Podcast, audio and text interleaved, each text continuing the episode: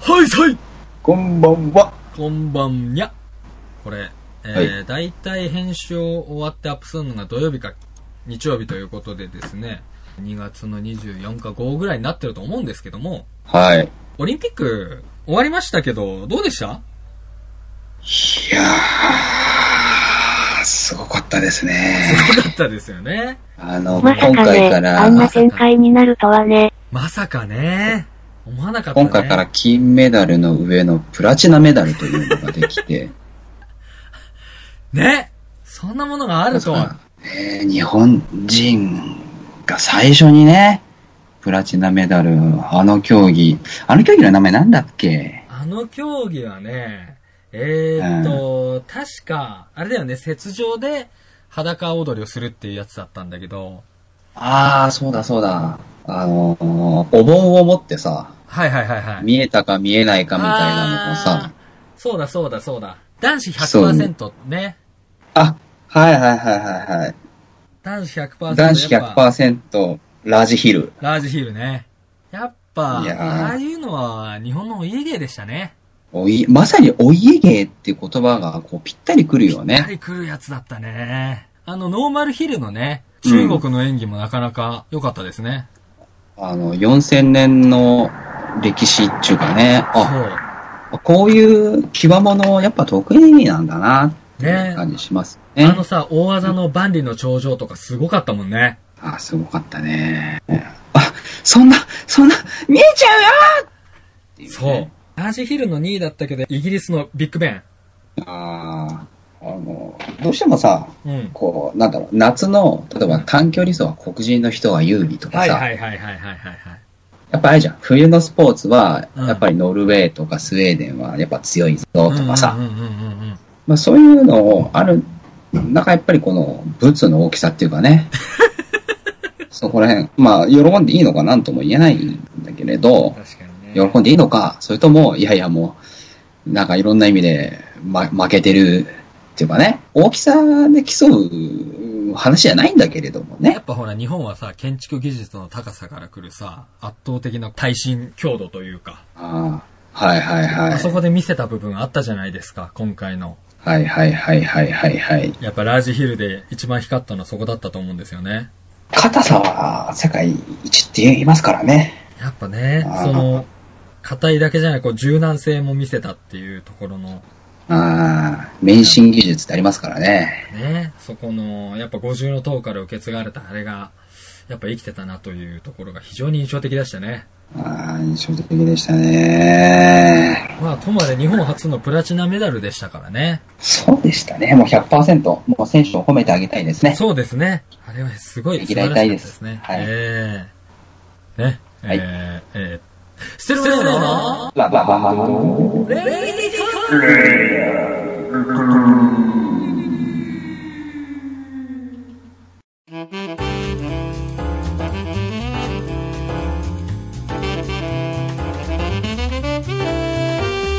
先週ね、フェイクポルノの話をしたにもかかわらず、フェイクポルノを初っ端からしてかすよね。ポルノなんですかあれは。どうなんでしょう かどうなんでしょうかね。あの、リアルなとこでは見てますオリンピックとか全く見てないです。ですよね。はい。まあそうだろうと思ってこんな話をしたんですけれども。ということで、えーえー、当ラジオはオリンピックの話題に、えー、先ほどの、えー、フェイクニュース以外は一切触れずにニュースに行っちゃおうかなと思うんですけども、今日はね、珍しくブッダいますんで、ブッダこのいや2週間何してたかちょっと教えていただけないでしょうかいえいえ、長期メンテでした。便利ですよね、メンテナンスっていう言葉は。うーん。あの、何でしたっけ ?460 億ぐらい溶かしたとかありましたよね。ありましたね。日本円の出金が始まったとかって言いますけども、はい。闇ですね、あれも。闇ですね。全くわからない。全くわかんないです一体どういうものかすらもわかりませんからね。そうですね。まあ、わかんないのに手出した人が損してるんじゃないかなっていう気もするんで、変にわからなくてよかったのかもしれません。そうですね。うん。それあるかもしれないね。ね。触らぬ神に、悟りの水っっていいう、やね。いやいや、サウジアラビアに畳なしって言いますからね。いますね。それはちょっとビジネスチャンスな気 しますね。意外と受けるかもしれないですからね。おう、畳っつってね。ねえもうそのまま畳、可愛いみたいな感じで伝わるかもしれないですから。畳かわいいって。クールって。ちょっとふわっとしてるからもうニュースいっちゃおうか。あ、僕は花津です。ジェロニモです。イエーイ。月刊ウェンズデーというですね、ほあのコミュニティ誌っていうのかな。今ネットで叩いたんだけど出てこなくて、あおの私のマンションにあの入ってたんですよ。なんか、地方の、あそうそうそうそうそ情うそ報うがそ入ってるようなフリーペーパーみたいなやつ。そうそうそうそう。そうそうそうそうそうそう。あります。よね。ありますでしょあるある。うちの地方にもあるし。で、それでね、うんあの、大野博之さんという、えー脚本家の人かな。おー、何書いてる人かね。ね、渦政ライムライトっていう映画、あの、渦政映画村か何かの舞台にした映画だったような気がするんだけど、元はけん研究者の人のようですね。そうなんだ著作にですね、チャップリンとヒトラーという本があるようですね。おーサントリー学芸賞って、あ結構すごい、すごいっていうか、ちゃんとした人みたいですね。日本チャップリン協会会長なんて名目もありますよ。あ、そうそうそうそうそうそうそう。へこの人がこのあのミニコミ誌にですね、投稿していてね、ちょっと長いんで端折りながらになるかもしれませんけれど、ー。はい、おあの、本音より建前をというタイトルで、と、あの、寄稿しています。ほうほうほうほう。えー生まれたこの方、あまり本音とか建前とかを気にしなかった僕が、は初めてそれらの言葉を意識したのは10年ほど前に知り合いの旦那が選挙に出た時だと。ほうほうほまあ10年前に知り合いが選挙に出た時。う。うん。えー付き合いで決起集会に出席させられ、えー彼はスーツ姿で建前ではなく、ん何でも本音だけで語らいましょうと言いながら握手を求めてきたと。うん。僕は研究者かつ映画演劇の関係の仕事をしているのだが、うん。えー研究は事実を積み重ねて本当のことしか書けていないし、うん。えー実は創作とはフィクションで真実に迫ることなので、いずれの場合も本音プラス建前で最適解でしか語っていないわけ。なんで本音だけで語らないかんのか。うん。あなるほどあ、ね。なるほど。フィクションを武器に戦っているこの人に対して、なぜそのフィクションという建前、うん。まあ、虚構を外して本音だけで話さないといけないのかと。そういうことですね。えしかし集会が進むにつれて脱サラして立候補を思い立った彼の言う本音の意味が分かってきた。なるほど。老祖の奴らは間違っているけど、本音を言えば一票でも欲しいから始まり、選挙参謀は、え公約とか建前より、え視線や、え表情の本音の部分で票が入りますとか、さすがに本音で言うと妻の涙が有権者に一番訴えるので、妻には何度か泣いてもらいますと言い始めて打ち切れそうになった。 え最後に市議会候補なのに、建前の平和憲法を書いて本音で軍事業増強法とか言い出し始めて辟易とした。あーなえーるほど広島、長崎で核戦争を部分的に経験した上で作られた憲法は、未だ最先端の建前だし、うん。海外でビジネスしている人ならわかるけれど、あの存在のおかげで信用が増して商売がうまくいき、専守防衛ポリシーで経費が抑えられるという経済上の本音のメリットは大きい。そうだね。でも、あれは建前で、本音ではあんな憲法は守れていないとみんな言うけれど、そんなことは当たり前の話だ。そもそも法律とは現実を超える存在だ。誰も制限速度を守れていないけれど、標識に制限60キロあると、えー120キロ出したいけれど、まあ80キロぐらいでやめていこうかとなる。うん。えー法律イコール理念は守れなくてもそれがあることで現実を構成すると。えー現実に合わせて法律を変えるのは慎重になるべきだと。かっこ殺人が頻発すれば一人ぐらい殺してもいいという法律にするのか。うん。ああ、なるほど。えー戦後はずっと建前ばかり強制されてきたから本音に居直りたい気持ちはわかる。うん。でも大多数が本音ばかり言っている今、あえて建前の方が偉いと言いたいと。う無ん。論それが天の弱であることは重々承知だけれど、人と正反対のことを言っている限り間違いはない。うん。ああそれが僕の本音。うんところで九段の本音マンは見事に当選した。当選後、政治とはと塾を開いて若者を集め、その中の女子大生と不倫して、えー選挙、 選挙中涙を流した妻と離婚した。ふーん、それが彼の本音だったろうね。うまいオチもつけますね。さすが脚本家といったところか。なかなかあの、皮肉の書いた、うまい文章を書く人ですね。 そうだね。いわゆる本音、うん。本音、本音、本音という中で、いや、建前を大事にしろと。うん。今、憲法の例を出してくれたから、あれだけども、はい今の段階でさ、憲法を変えようっていうのは、自衛隊の存在が憲法違反っぽくなってるから、どうにかしようぜっていう話がやっぱ前提にあると思うんだよね。うんうん。それこそまさにこの本音と建前だと私は思うんですけど、はい。今正直さ、北朝鮮の問題とかある中で、なくすっていう選択肢って絶対ありえないと思うんですよね。ありえないでしょうね。でも、この状況に合わせて変えるっていうのもどうなのかなっていうのがあるわけですよ。はい。だから今までってさ、ちょうどその解釈憲法で乗り切ってきたわけじゃないですか。はい。まさしく、この人の言う本音と建前だなっていうのは。北朝鮮という、まあ、現実のリスクというか可能性をどう評価するかっていう、うんその評価の割合もさ、主義主張のさ、立場によってさ、高事情違うわけですよ。そうです専ね門家と言われる中でもうね。んうんうん言ってみれば、えー、もうそれ噴火しとるやないかいとかさ、おはいいはいもはいう地震起こっとるやないかいうん。とかうんうんうんっていう状態じゃないわけですよ。もうミサイル飛んできたっていうんだったらわかるけど、そうだね。うん。来るかもしれないし、うん来ないか。もしれない。うんうんうん。ただ、そんな中で、じゃあ実際の、いわゆる前線に立つ自衛隊なるものをうん。なくせという意見にも当然反対だし、うん。じゃあそれを、いやいや、国軍として明記して軍備を増強するんだっていう意見にも、うん。いや、そうなのっていう感じなんですよね。そうなんですよね。いや、戦力じゃないんです。実力なんですという建前。うんうんうん。調整能力を最大限発揮した最適解だと僕は思うんですよね。今の状態はね。そう。動こうと思ったら動けますと。うんで、も、軍隊じゃございません。っうん。ていうかね。まあ、憲法を改正する、改正しないっていう問題を話し合うこと自体すごくいいことだと思うんですよね。やっぱ、国の根幹をなすものだから、それについてどういう風にあるべきかっていうのを、国民の間で話し合うっていうのはすごい大事だと思うんだけど、確かに仕事をしてるとですね、うん。本音と建前、もういいよ、建前はいいよって思う時は多々あるんですよね。その、あーじゃ建前をクリアするために、どれだけのこの儀式が必要になってるんでしょう、みたいなさ。あのー、仕事でさ、建前はいいから本音を言ってくれって言われた時の本音って、あのー、も本う音じゃ一ないよ枚、ねもう一枚下の建前だよね。それは面白いね。いい、いいね。建 前、建前の下は、その下にある建前ですよ、と。何枚かある層のうちの1枚ひっぺがしただけの建物が出てくるっていうさ。それはそうだね。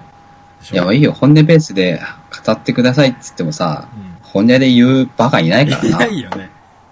うん本当それはの本音を言ったら、パンタ、怒るでしょ。てや、いかやく、そうだ ね。あの、無礼講は無礼講じゃないっ ていう。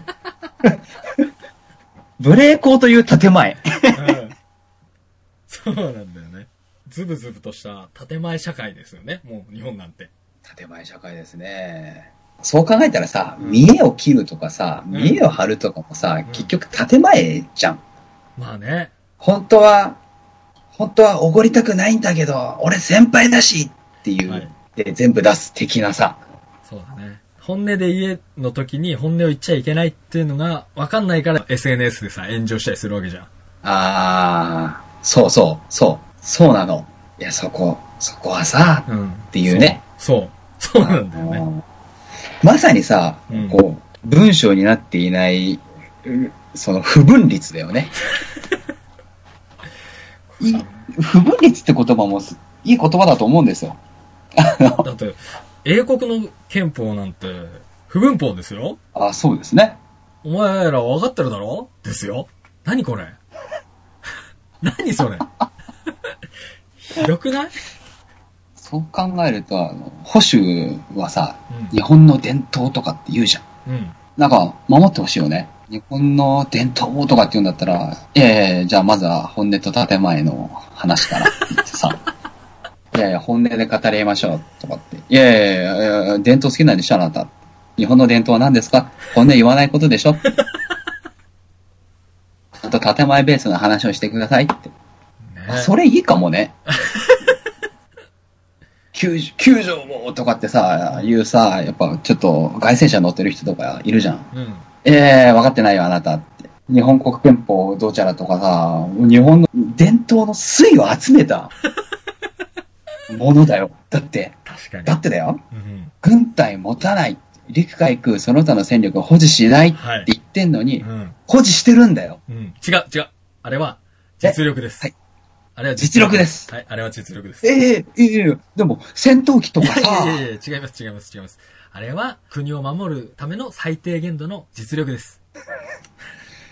まさに日本文化、伝統の粋を集めた、ザ・ジャパンですよ。そうだね。だから、ザつけないけど。あれだね。この現状を肯定してるやつが実は一番愛国心に溢れてるやつっていうことになるね。そうだね。パトリオットですよ。パトリオットですよ、も今日あなたと話して自分が愛国者であ ると。いうことがあの自覚できたんで僕はう。みんな無理しなくていいんじゃないですかって思いますよね。思いますね。うん。あ、安倍さん。なあなあ大丈夫で大す丈夫。今のままで大丈夫。いい、いい。もう、もうそのままやっていいからっていうね。ああそうそうそう。まあぼやーっとさせとく、ぼやーっそと。う、もうこれで今北朝鮮に対してなんか、あれなことしても、まあ大体多分大丈夫みたいなね。ふわ、ふわーっとしとこう、ふわーっとあって。あの、突き詰めると、誰も得しないっていうね。なんかあの、ある意味戦略的ですね。だから、今までの政治家を取ってきたんだと思いますよ。僕ね、第一次安倍政権の時にね、うんあの靖国神社に行く、行ったか行かないか、はいはい言いませんって言って安倍さんが、うん。なるほど。戦略的黙秘って言ったんだよ。ああ、それはいいと思いますよ。あ、日本の文化をよく分かっていらっしゃるって思った。 え、行った行かないえ、どっちうん。 まあさ、いいねそこら辺はさ、いいじゃんなんかみ行たくいなね。いいねなあなあにして、ううんやむやにするって。それをさ、うん。普通の人間関係とかにやったらさ、ああ、日本の悪いところってなるけうど、ん。戦略的と思ってやるっていうのは、そうだよね。伝統の力をうまく使っていることになると僕は思うんですね。だからそれについて追及されたら別にのらりくらりとかわせばいいわけですからね。そうそうそう。あの、盛りかけ問題とかね。そうだね。盛り上げ問題。俺はまあ本当にね、まだ解決してないとは思ってなかったよ、帰ってきた時に。まだやってんのってなったからね。 ま、まだお年の子、だからさ、多分、昔だったらさ、まあい、いいとは言わないけど、何がしかの落としどころがついてたと思うんだよね。ああ、そうだね。まあでもなあ、あやふやで済ますのが、いい場面と良くない場面があるとは思うけど、ねえあ。の、身内でやらないでくれよっていう感じはしますよね。それはあるね。対外的にいいかもしれないけど。いや、まあいいのかどうかな、まあまあ、なんともあれですけどね。ダブルスタンダードにいつの間にかなってるかもしれないもんな、こういう話も。これはいいけど、あそうあだれねはいいって今言い合ってるけど。う本ん当うんうにんダブスターは怖いよね。言われるまで気づけないし、言われた時にそれを認められるかどうかでまた変わってくるしね。うん、うん。でもなかなかいい記事でしたね。一石を投じるというか。いい記事でしたね。ね、あの最後にオチをつけるところまで。ああ、やっぱ脚本か。ある意味お茶を濁すところであの、反対意見を持っててもなんかふわっとこう飲み込まれてった感もあるしね。あ、うまいなっていう感じでそすうね。そうそうそう。ブッダが全然絡んでこない。マスターベーション中です。マスターベーション中か。話を放り込むタイミングがね、じゃあ次のニュースいっちゃおうかな。というか、JD とセックスしたい、という話が始まるのかとも、いかやく、あえ、JB? ー JD。あ、JD ね。じゃあ次行きジャッまク・ボーバす。ーと。えー、ネトラバさんの記事です。うーん。日本の文化が滅びてしまう。日本漫画協会が海賊版サイトについて見解を発表。おい。えー日本漫画家協会は2月13日、海賊版サイトについての見解を公式サイトで発表しました。このままの状態が続けば、日本のいろんな文化が、えー体力を削られてしまい、ついには滅びてしまうと、海賊版サイトが文化の、えー衰退を招くことを、えー憂慮しています。同協会は1964年に日本唯一の漫画家の全国組織として設立。現在約1400人の会員で健全なる漫画の普及に関する授業を行っており、理事長は明日の女王等で知られる千葉哲也さん。常務理事には、えー、上田正史さん。えー里中美智子さん、松本零士さんなど人気漫画家が名を連ねています。見解ではデジタル技術の進歩によって漫画が以前よりも気軽にたやすく読んでもらえるようになった現状を肯定した上で、全く創作の努力に関わっていない海賊版サイトなどが利益を貪っている現実がありますと指摘。創作活動では作り手と受け手がきちんとした輪の中でつながっていることが大事だと説明しながら私たち作り手はどんなに頑張ってもその輪の外側では作品を作り続けられないのですこのままの状態が続けば日本のいろいろな文化が体力を削られてしまいついには滅びてしまうことでしょうそのことをとても心配しているんですと作り手に利益をもたらさない海賊版サイトの問題を訴えましたということですねうーん。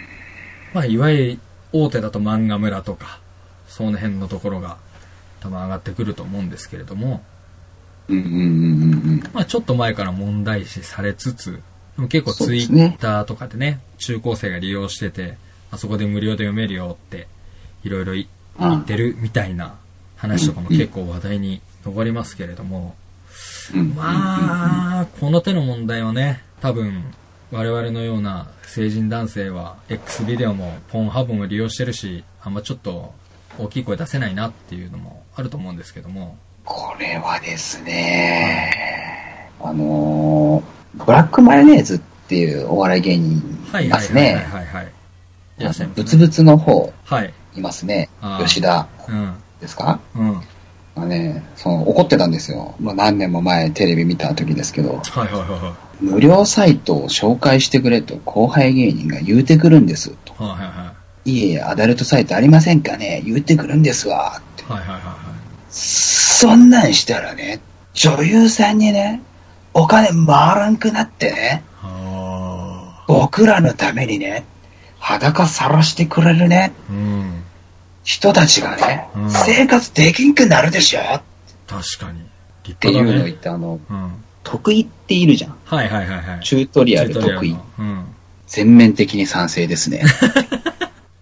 どえりゃ同期やって言ってたんですよね。なるほどね。これは、と言いつつ、と言いつつ、なんでしょ自う分の財布を気にしつつ、ね、一度も、何ですかあの、キリストっていう人がさ、一度も罪を犯したことがないものだけ一緒に投げなさいって言ったじゃないですか。言いましたね。あれ、すごく、その、言論封殺ですよね。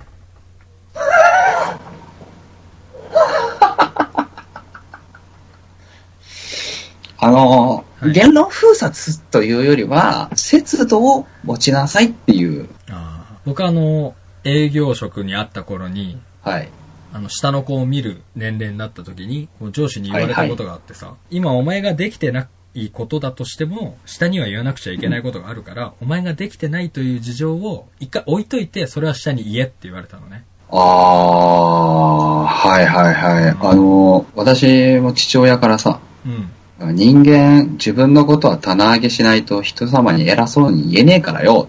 そうだね。あの、島本先生が言ってた、心に棚を作れってやつだね。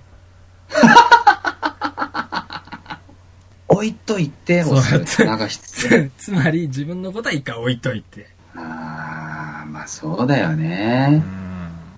そんなこと言ったら、この漫画村を否定できる人なんかいなくなっちゃうからね。Google で画像検索したことないんですかありますよねみたいなさ。この中で、エッチな無料動画を、見たことない人間だけが、石を投げな、イカ役、みたいな、そういうことです。そういうことですよね。確かに、ひあのーこういった無料サイトをですね、非難することはできない。できないんだが、そう。一方で、この作家協会があー言うことうん。よりも、あーおっしゃる通りですね、と。結局ねこのやっぱ漫画作ってくって作者の人とあと編集の人のね意向とかいろいろこういうの受けて作り上げていくものですからね、えええー出版社の姿勢がまあもう古いんじゃないかと現実に即してねえんじゃねえかみたいな話もうんあるんだけどまあそれも一定程度もちろんあると思うんだけど編集の人たちが仕事してないわけでも何でもないからねあそうだと思いますよ。すげえいい頑張もってるのうんをうん届けようとしてると思いますよ。ね、ちょっと仕事でそういう人たちも、これ見たことあありまあ、すかそうですね。うん。あなたはそうでしたね。そうなんですよ。出版社の怠慢だ。まあもちろん怠慢だという部分もあって、この漫画協会がいろいろ言う前は、出版社側とかで、なんかそういうのって早く示した方がいいんじゃないのっていう意見も結構あって。ああ、あなるほどう。ん。で、これが出たから、あ今ならもうこれ取り上げてもいい段階なのかなっていうのもちょっとあったんだけど、うーん。変な話、アングラで使ってる部分があるじゃないですか。アダルトサイトにしても。大手を振って使ってるわけじゃない部分があるのに、うん。なんていうの、そのツイッターで若い人たちが、これで無料で読めるよとかって言っちゃうとかさ。うん。うん。うん。うん。それこそ本音と建前ですよね。本音の建前ですね。 本音と建前。これなら無料で見れるよっていうのはうん、加害側にこう加わるってしまってるというかね、そうだね。見てるだけの人から手を下す側により一歩近づいたというかね。まかり通っていいものではないわけじゃないですうか。ん。これは、あのーいわゆる同人誌とはまた違いますよね、これっそうて。だね。確かに。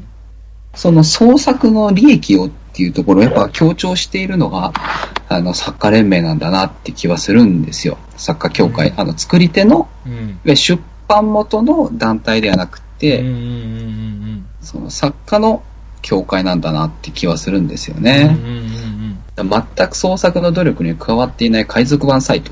うん。うん。でわざわざここの、この就職後っていうの確がかにね、、確かに、確かに。多分今現役で活躍している作家の中にもさ、同人誌から上がってきた人って多分いると思うんだよ。いるだろうね。だからそれとはまた違うんだろうね。もう本当に作家なり出版社が生み出した作品の本当上積みだけをかすり取っている。うん。漫画なんて、いつ売れて、いつ売れなくなるかなんて、本当にわかんない。言ってしまえば水商売みたいなもんじゃないですか。はい。去年は売れなかったけど、今年は売れて、まあ来年どうなるかわかんないのに、今年の、こう、収入で、所得税も決まるわけですよね。はい。そうなると、じゃあ今年収入いっぱいあったけど、次の年売れてなかったら、去年の額で課税されるわけで、その課税逃れのために、まあ車買ったり家買ったりっていうさ、なんかその自転車操業みたいになるけど、漫画家なんて売れてる時ばっかりじゃないからさ、その売れた1年の前にさ、10年ぐらい苦節があったはずで、その間は借金をしてたかもしれない状態なわけじゃんか。で、その金をやっと返せると思ったら、めっちゃなんか税金で取られちゃううん。みたいなさ、もう全然裕福じゃねえよっていう状況で、いつ売れて、いつ売れなくなるかわからないっていうさ、そのカツカツの状況にある中で、うん。ただでさえ少ないかもしれない利益がこんなもので取られてしまったら、死んでしまうよね。死んでしまいますね。辛くなると思いますよ。辛くなるよね。こううんいうのに対してさ、いやもうこういうのがあっても問題ないぐらい売れればいいじゃねえかみたいな意見もたまに見るけど、確かにさ、こういうので、じゃあワンピースが無料で公開されてますってなっても、買う人は多分買ってるんだよね、コミックスを。うん。うん。いや、そうなんだけど、だからお前もワンピース並みに売れればいいじゃんっていうのは、なんか、ちょっとひどくないですかパンがないなら、ケーキを食べればいいじゃない、みたいな。そうだよね。まさしくそういうことですよね。そうじゃなくてって感じですよね。ね。てか、すごいね。こんな堂々とやってたんだ。ね。海賊版サイトって。うーん。これもすごいね。組織立ってるもんね。もう組織ぐるみの犯行ですよ。我々の、こう、歯切れがどうしても悪いのは、あの X ビデオ問題があるからですね。 YouTube でさ、見た動画がさ、すべ、て合法だとも思えないしね。ああ、そうだね。ああ、そうそうそうそう。何気なく見たやつでも違法な可能性だってあるし、まあ明らかに違法なやつもあっただろうし。うん。なんか、ラジオ、なんつうの、日本放送とかはい さ、はいはいはいはいはい。完全アウトでしょ、これ、みたいな、結構あるもんね、上がってたりとか。うん、あるある。そう考えるとね、ユ YouTube 問題でもあるよね、これは。そうなのよ。でも、少なくとも漫画は見ないからな。ま俺もまあ、それ問題でもないんだけどね。あ、そうなんだよ、ね。俺漫画、漫画読まないからいいっていう話でもないんだよね。そうなんだよね。面白かったら買うよとかっていう人もいるんだよね、結局。あそれで読んでみて面白かったら買う。まあだから、財布の事情が昔より良くなくなったってのももしかしたらあるのかもしれないけどね。ーあー、それはあるかもね。うん、400円ぐらいの漫画を1巻買うのにも躊躇するぐらいの状況になってるっていうのももしかしたらあるのかもしれないけど、確かにそこでタダで見れるものがそこにありますよってのを知っちゃうとね、うん、そっちで見ようかなってなるよね。なっていう感じはするよね。でもね、ハロンさん、はい。エッジビデオはね、やっぱね、ネットで上がってるやつは映像荒いっすよ。あ、それはね、ほんとそうだと思う。そうなんですよね。やっぱ違うよね。あ、やっぱり DVD とかってすごいんだって。もしかすなるりと、ますよね ある意味、その、もっとクリアに見たいっていう層が一定数いて、利益部分をカバーされてるから、X ビデオがもう存在し続けてるのかもしれないね。ああ、なるほどね。確かにあの、X ビデオ自体もさ、その供給元がなくなったらさ、そうだね。ね、なくなっちゃうわけだからね。だから、癌細胞が宿主を殺したら生きていけないあ、そうそうそうそうそうそうのと一緒みたいなもんだよね。うん、うん、うん、うん。漫画サイトの場合はもう画質っていうかもう、ほぼ間違いなくちゃんと見れちゃうもんな。うん。そう白黒だしね。確かに。画質ね。画質は確かにな、気になるとね、あ、もう買っちゃえ、みたいなうん。流だかれあるだろうね。らそれもひょっとしたら時間の問題なのかもしれないけれどね。正直その X ビデオで、お、これはっていうのを見つけたとしてもさ、実際のさ、どの作品かっていうのたどり着くの結構難しくない検索技術フルに活用してもなかなか大元にたどり着けるとは限らない場合があるじゃん。あ素人ものとかだと特に。素人ものとかあはもういいわ、素人、もう、はい、はい、はい。あ、あのー、数倍はうね、ん。日経の、日経ってあの、日経三世とかの日経はね、いはいはいはい。日経のサイトで、うん。えー、この女優誰ですかって聞くと、親切な人が教えて くれる。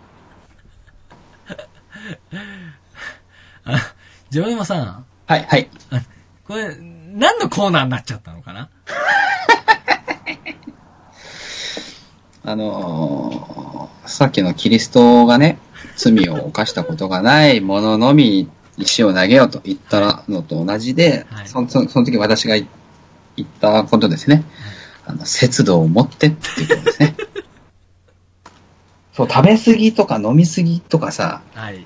そうだな。。ガンも、さ、殺しちゃうから恐ろしいわけですすよね。共存していこうと。ガンではなく、良性のポリープになろうと。1年に1枚ぐらいさ、エッチな DVD 借りてもいいじゃんと。お金払ってと。確かにな。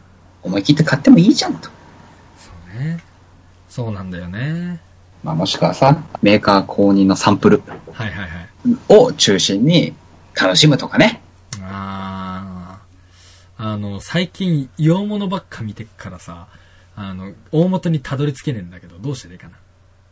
カビの影響でかいです ね。あなた。用品ばっ かですか。エンディングです。あの、カビの効能がそんなところであるとは思いませんでしたよ。やっぱ花周さりでん。、ま、周りで見るものによってちょっと、濃さ変わってくるよね。あやっぱりね、あのーそれはでもいいことですよ。別に否定してるとかそういうことじゃないんです。ね僕とてもいいことだと僕は思いますから、えー、そこだけちょっとね、もうトイレに行きませんね。あの、これね、からね。本音と建前というのはすごい大事ですね。今日のテーマは、トークテーマは本音と建前でしたね。本音と建前でしたね。あの結構ね、旅先で日本人と会うと、どこの国の人がいいって話になるんですよね。はいはいはいはい。まあ、基本的にやっぱ日本人がいいかな、か、どこでもいいかな、になるんですけど、うんうんうん。まあ、とはいえ、絶対全員、誰でもいいと思ってると思いますよ。誰でもいい。来たら拒まないと思います。そりゃあね。そりゃそうだよ。だってさ、剛力やねあやめとかあって、すげえ叩かれてたりしたじゃん。ゴリ押しだとか。うんゴリ押しされた剛力にゴリ押しされたらどうすんのっ同じこと言えんのって。言えないよね言えないよね。言えない。俺言える自信ないもん。本音と建前ですよね、だから。本音で建前ですよね。だからそこを、あ、本音なんだな、あ、建前なんだなという枠組みをしっかり理解しないとダメなんですよ。確かに。あそれはまあ本音っすよね。まあそれをね、あそれは建前ですよねとかって、あんまり言いすぎるのも野暮なんですけどね。うん、そうなんだよね。それを胸に秘めた上で、こうコミュニケーションを取っていくみたいなね。だから節度を持ちなさいですよ。今日のまとめ、節度を持ちなさいでしたね。はい。はい、ブッダが振ってくれないから、今日のまとめは、節度を持ちなさいになりました。イェーイ。イエーイ。しれっと出てきましたね。来週も。ラブハンドバイバーイバイバイ。ファードペポ。 For the people